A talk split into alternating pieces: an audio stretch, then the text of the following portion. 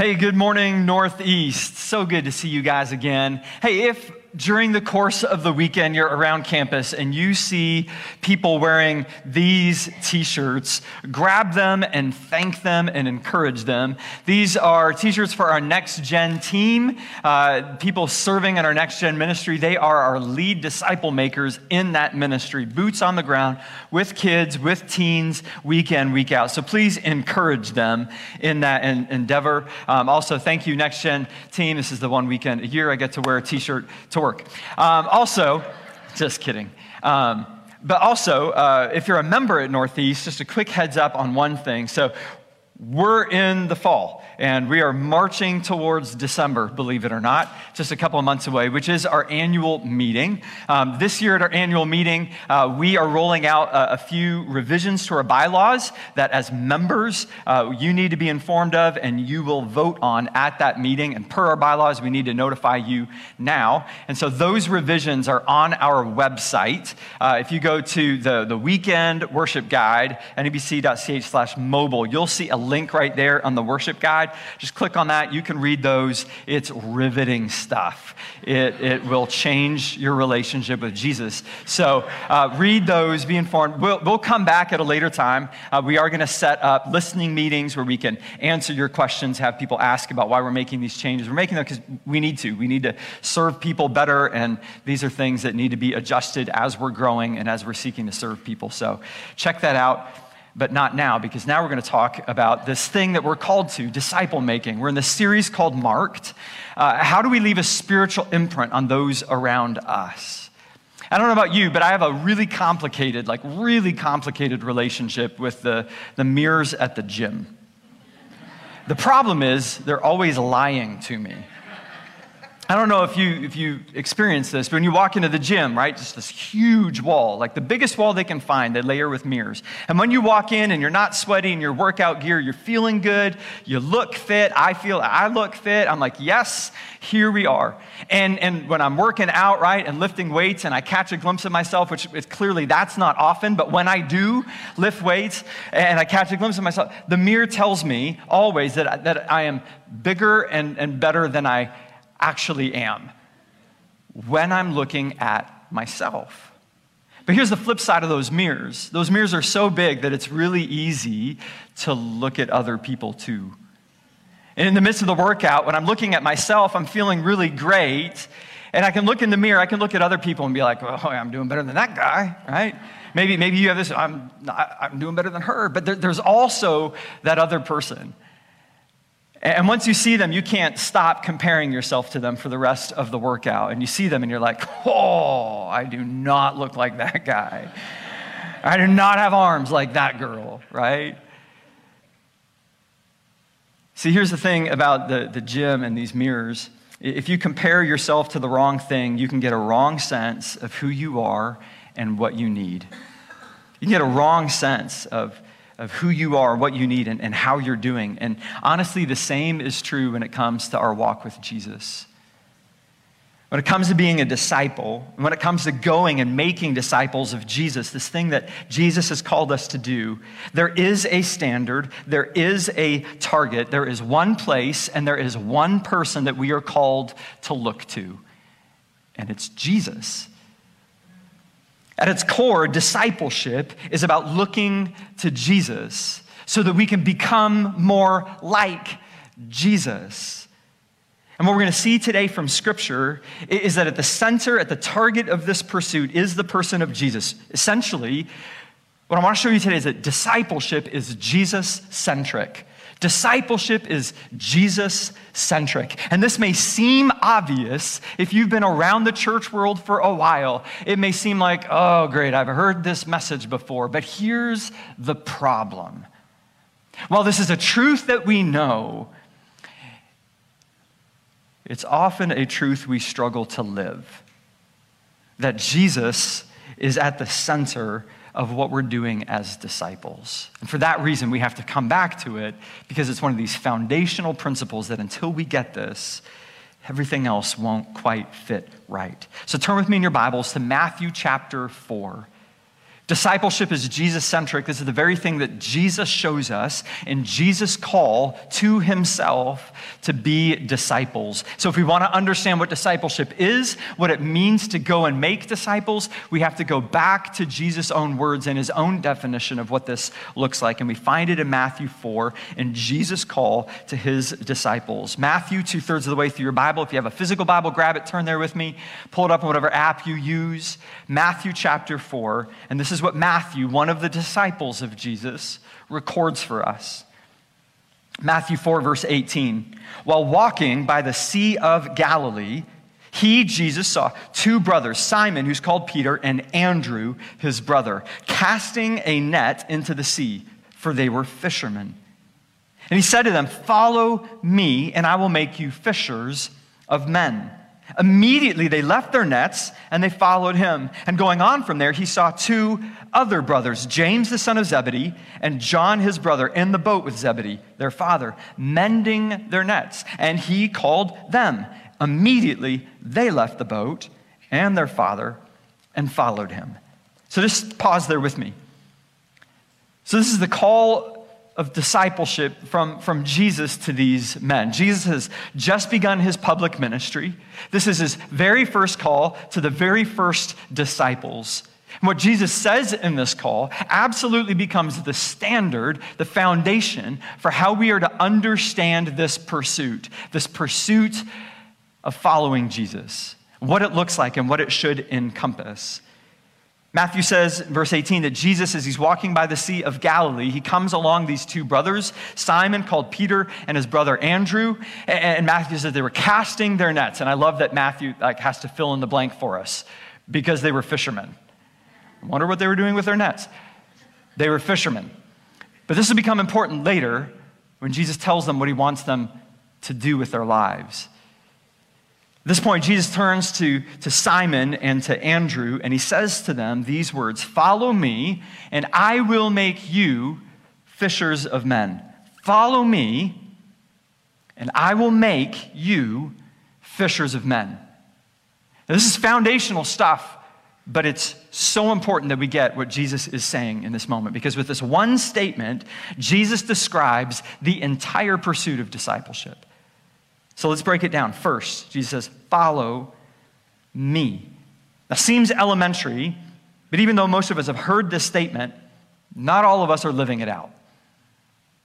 Jesus says, I want you to follow me.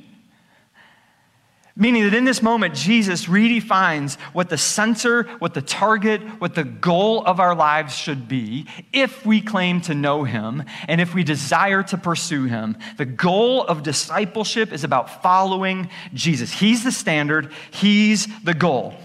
If you're working out on the gym floor and you're looking into the mirror, who are you looking at? Jesus. You're not comparing yourself to anybody else in the gym at this point. If you're a disciple of Jesus, a follower of Jesus, it's Jesus that you're comparing your life to. You're not looking down the end of the aisle saying, Well, at least I wore a button up to church. That guy's wearing a t shirt. You're not looking across the street at your neighbors saying, Well, at least we get up to, to go to church on Sunday mornings. You're not looking at the people that you work with or the people in your family when we're on the gym floor working out in this pursuit, we're looking to Jesus. He is the standard, He is the target by which our lives are measured. Make sense? I mean, it's foundational, right? So you're like, okay, yeah, yeah, get to the meat. But here's the thing so many of us will put something else very often at the center of our lives. We begin in pursuit of Jesus and then we very quickly find ourselves off down another road. It's so easy to do. 1 John chapter 2 says this Whoever says he abides in him ought to walk in the same way which he, Jesus, walked. 1 John 2 6. If we claim that we've been changed by him and that we're pursuing him and we're walking with him, then walk like him. Do what he does. we keep our eyes on Jesus. Ephesians chapter 5, verses 1 and 2. Therefore, be imitators of God as beloved children and walk in love as who? As Christ loved us and gave himself up for us.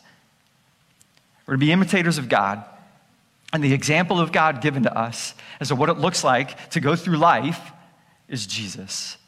He's the standard. When we look in the mirror, he's the one we're comparing ourselves to. What is Jesus doing now? Lat pulls? Okay, let's, let's go. that word follow, we, we unpacked last week. Follow literally means, or uh, a few months ago rather, uh, follow literally means to come after or walk behind. To come after walk behind. We are to come after Jesus. We are to walk behind him in step with him. If you've been in the military, you know this very well because in the military they say fall in. What happens when they say fall in? When you fall in line, you march not only where they march, but you march how they march. They're going to teach you how to march because your way, not good enough.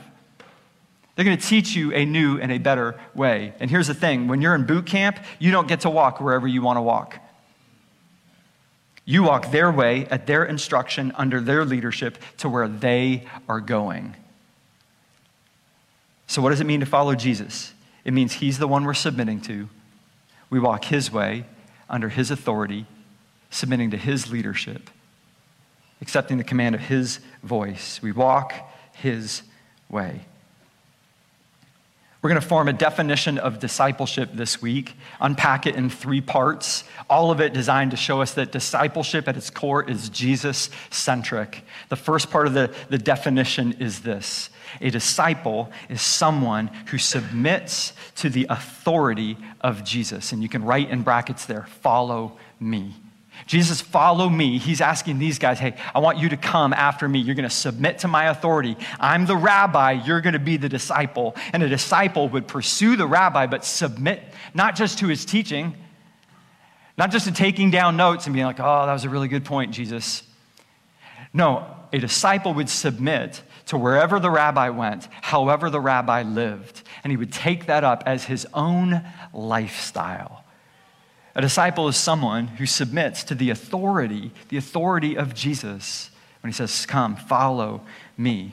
Here's the thing this should be a no brainer. This should absolutely be a no brainer, but it's not. So often in the church, our conversations are different than this. Jesus says, Come and follow me, discipleship being Jesus centric, but so often our, our conversations in the church look and sound a little bit more like this I want to be a better parent, I, I want to be a better leader, I want to have a better marriage. Now, don't misunderstand me. All of those things are good pursuits in and of themselves. Nothing wrong with desiring to be better in those areas. But when that becomes the dominant focus, there are always going to be other things in life that are left unfinished, untouched by the image of Jesus.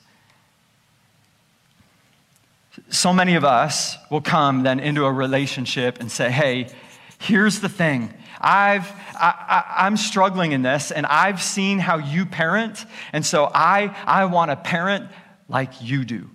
And so they will, they will pursue you, or maybe you've pursued someone else and you said, I, I want to be a better parent. Like parenting is killing me in this season. Like there's hormones now, and everything was easy when it was just diapers and I could put them to bed. But now they think on their own. I don't know how to do that. And so maybe you've been in this place where you can, I, I need to be a better parent. So, what do you do in this moment? You'll often go to someone that you respect and you say, Hey, I want to learn from you, but I want to learn from you how, how to be a better this because, because you do this really, really well. And here's the deal when this becomes at the center of that conversation, you will look to that person for advice. But, but maybe in that relationship, you'll, you'll also get a book You'll support Jeff Bezos and Amazon, and you'll, you'll order a book on how to be a better parent. Because that person will say, you know, the, the book that really helped us was this one, and so why don't we read it together? And so now a book is a part of the conversation. And hey, let's unpack how was it for your mom and your dad? What was your family dynamic like? Let, let's unpack that. And if this person is a really good person, and a Jesus loving person, then in this conversation, they might bring up Jesus. If they're wearing one of these t shirts, they better bring up Jesus, okay? But see, what happens in this is when we have something else at the center, we, we, we're looking to other people and other voices, and we're just trying to be a better this. What we're saying is, hey, I want to parent like you do. I, I want to be better at this. So teach me to do what you do. But here's the thing about discipleship. See, I, I would categorize this, if we're going to choose words, I would categorize this as mentoring. All right? This is, this is a mentoring relationship right here. Something else starts it out, and it's great that that's at the center. And hopefully that person knows Jesus and they're gonna, they're gonna bring Jesus into it. But when the goal is just to be a better parent, that's only part of what Jesus wants for us. See, here's what Jesus is saying. What Jesus is saying is, I want you to come and follow me.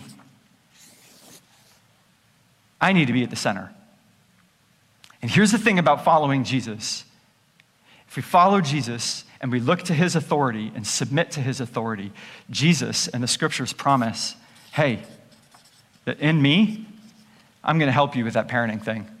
In me, we're going to have some conversations about marriage or relationships. In, in me, we're, we're going to talk about what that looks like at work as a leader. In me, we're going to talk about your kids. We're going to talk about money. Uh, when Jesus is at the center and gets a hold of our lives and we submit to his authority, Jesus has the power to transform everything else. And suddenly the conversation isn't then about how do I do parenting like you do, because Jesus doesn't want to just change what we do. Jesus wants to transform who we are. And Jesus' desire to transform who we are shapes everything else we do. It's so subtle but it's so important. Because so often we chase after one part of our life when Jesus says, No, I want your heart. Because when I get your heart, we get to talk about every part of your life. And a disciple is someone who submits the authority of Jesus in this way. When Jesus is at the center and we're allowing him to transform who we are, it changes everything. And there's a big but important distinction between saying, I want to be a better parent, and saying, I want Jesus to shape my parenting. I, want a better marriage or marriage, or I want Jesus to shape my marriage. There's a difference. It leads to the next thing then that Jesus says, and the next part of what Scripture even promises in this. Look at, look at it. He doesn't just say, Follow me. He says, Follow me, and I will make you. Follow me and I will make you. We talked about this word last week. Make literally means to form or fashion. It has this intensely personal kind of artist sense to it, with an artist molding clay and shaping it with his own hands. Jesus saying, If you follow me, I will make you into something greater. We'll get to what that is in a moment. Let's hang on this word for a moment. I will form or fashion something new in you. Scripture promises if you submit to Jesus' authority, surrendered is called, what he's asking you to do, it will transform you.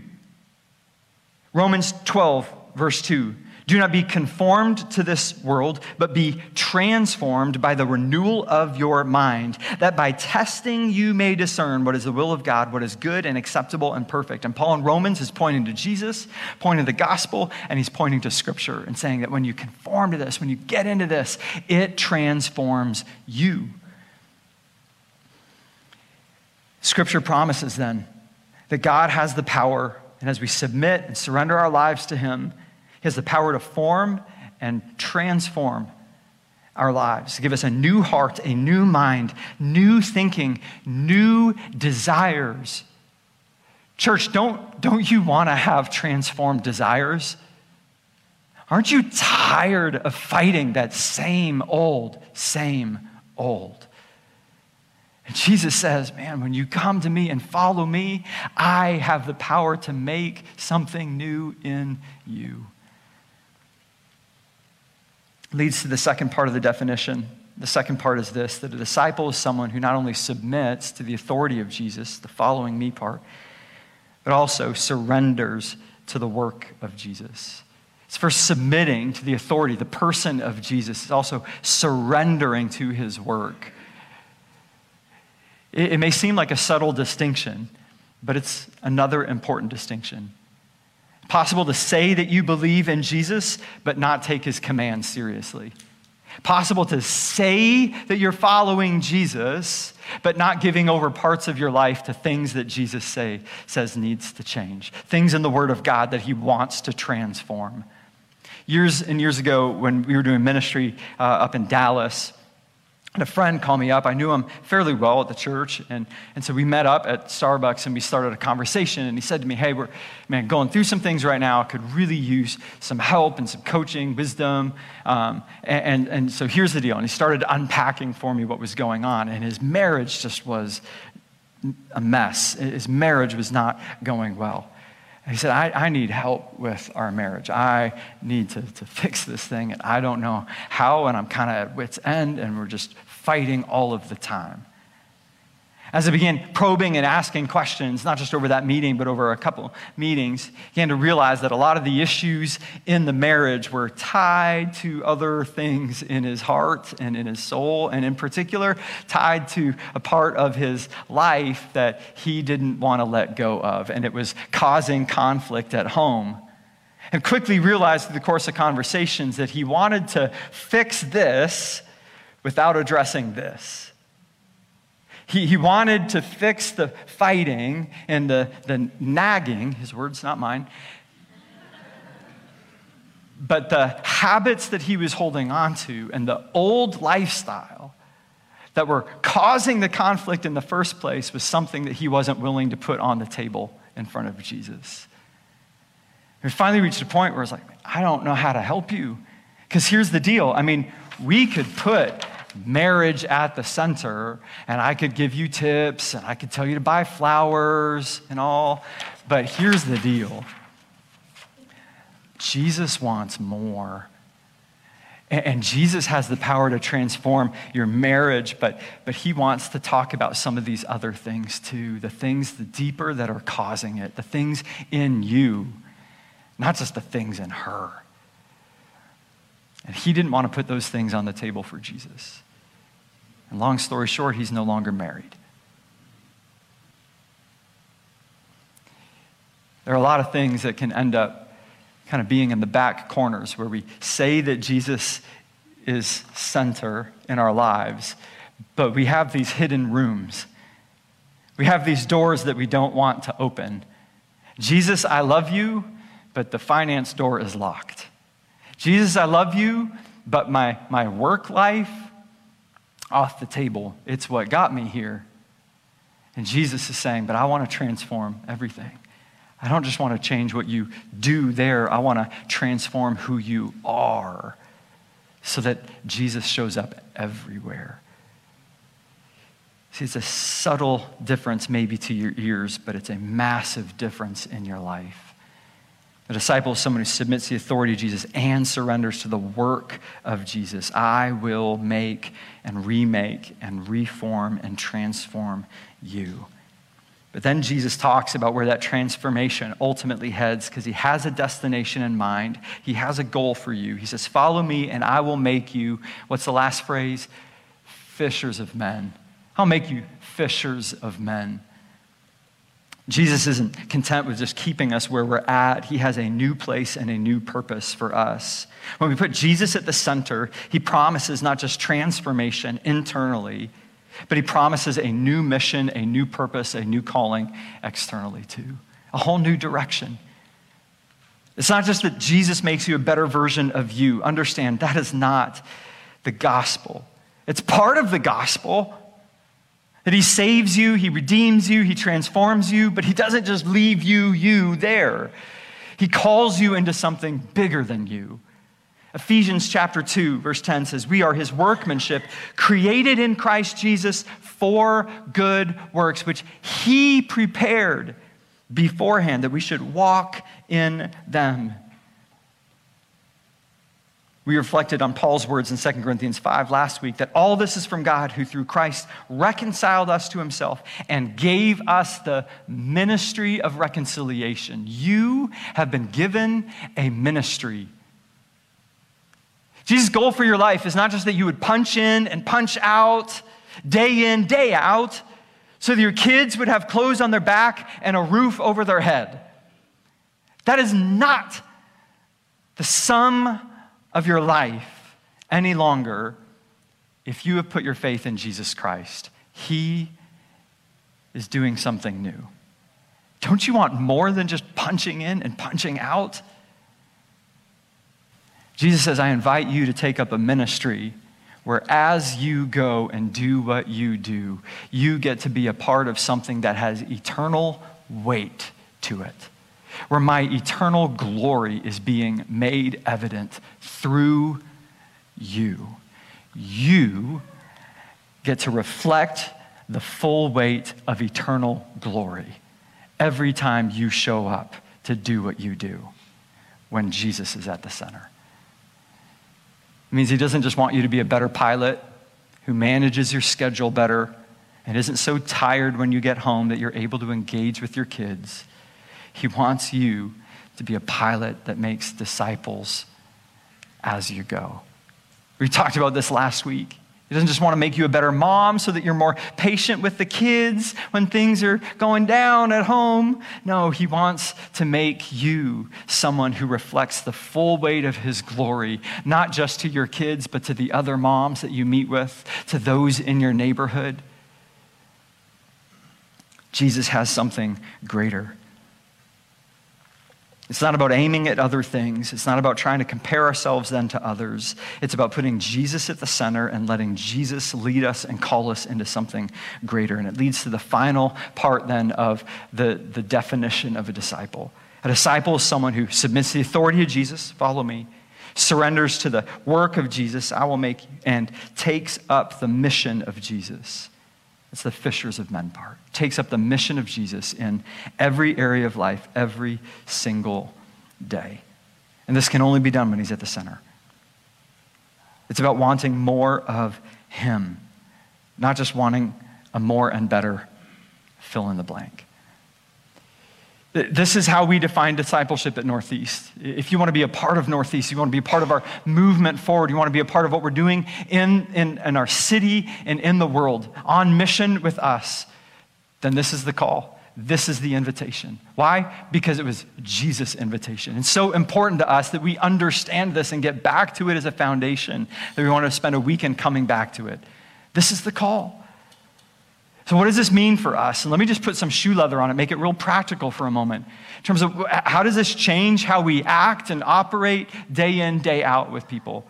First and foremost, if you're in a discipling relationship, maybe you've been invited into a relationship, maybe you started a relationship saying, I want to talk about parenting or I want to talk about marriage.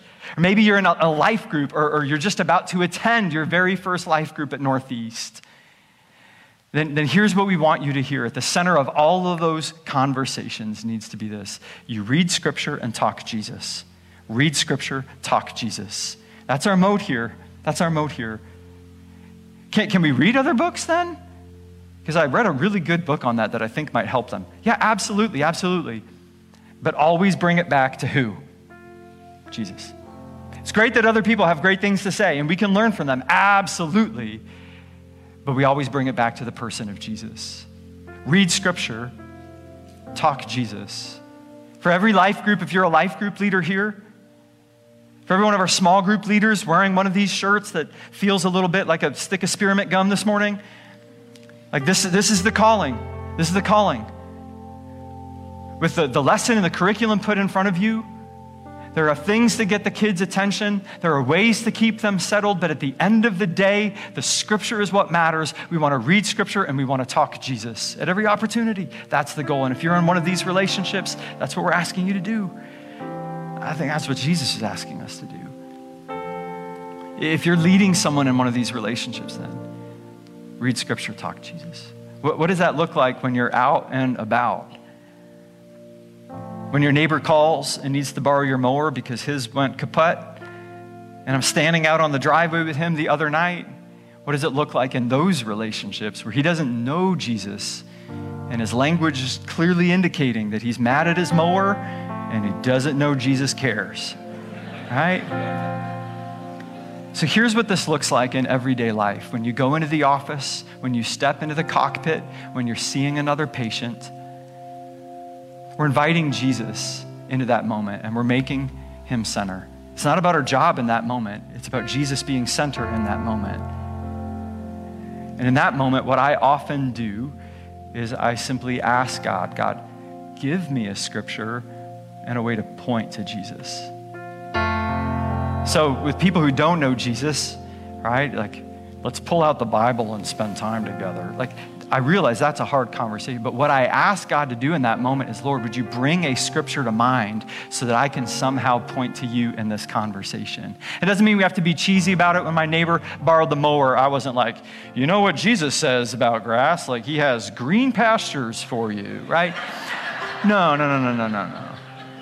Like, you got to build the relationship. And, but so often in, in, in my work, right? People are coming to me frequently asking for help, asking for advice. And here, in those moments, what I do before I say anything, and even when I'm tempted to give advice, I stop and in my mind in my heart, I'm praying and I'm saying, Lord, what would you have me say? And Lord, would you bring to mind your word, your truth for this person?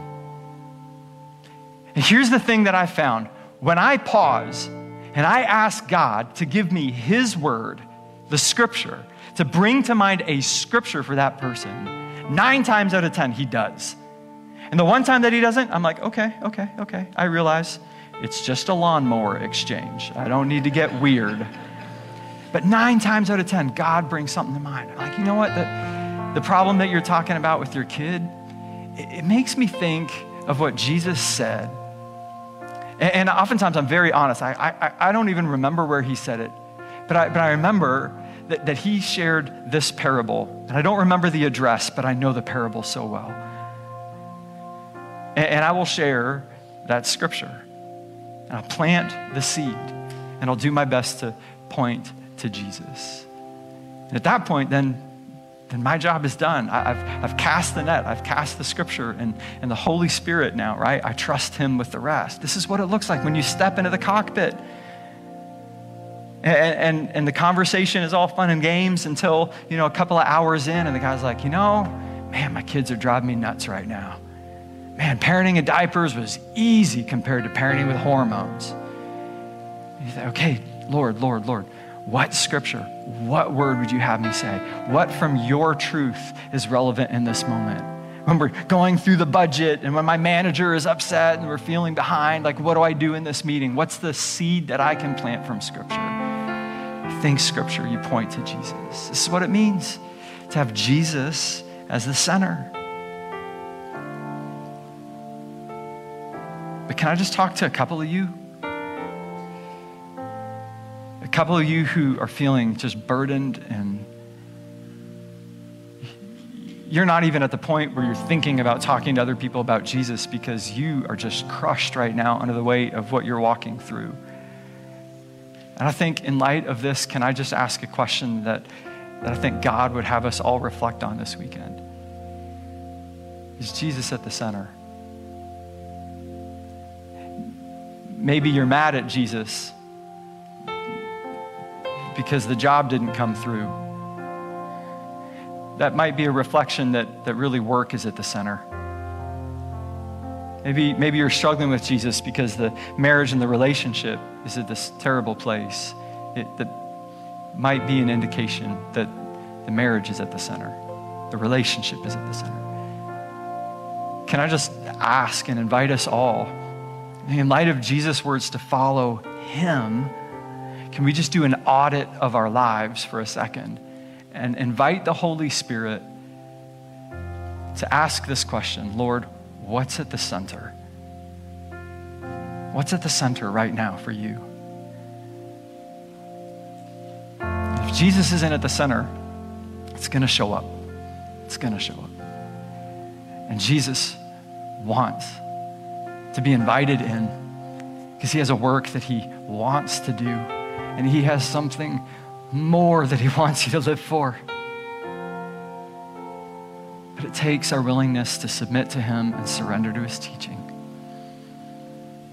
Would you today be willing to put Jesus, Jesus at the center? Would you pray with me?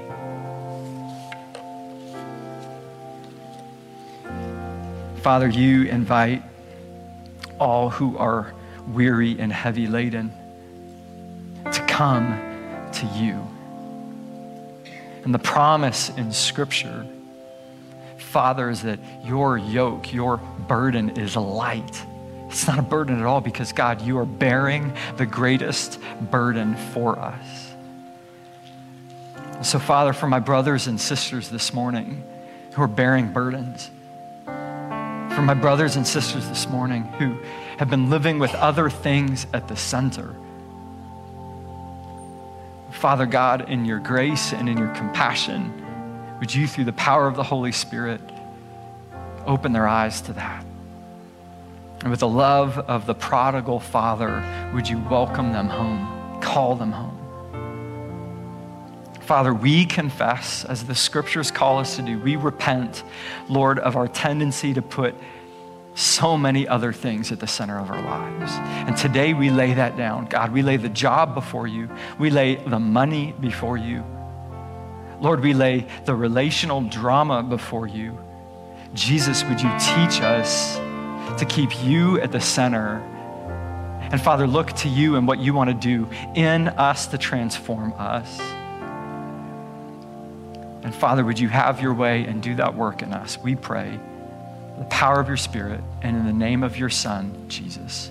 And all God's people said, Amen. If you want to talk to someone about a decision you've made or let us know how God is moving through this series, visit nebc.ch/contact. Be sure to stay connected with us throughout the week on social media or by subscribing to our weekly podcast. You can also stay up to date with the latest information about what's going on here at Northeast by subscribing to the Northeast News, our periodic newsletter that comes right to your inbox to keep you in the know. Thanks for listening to today's message, and we hope that you join us as we continue to make disciples on mission for Jesus Christ.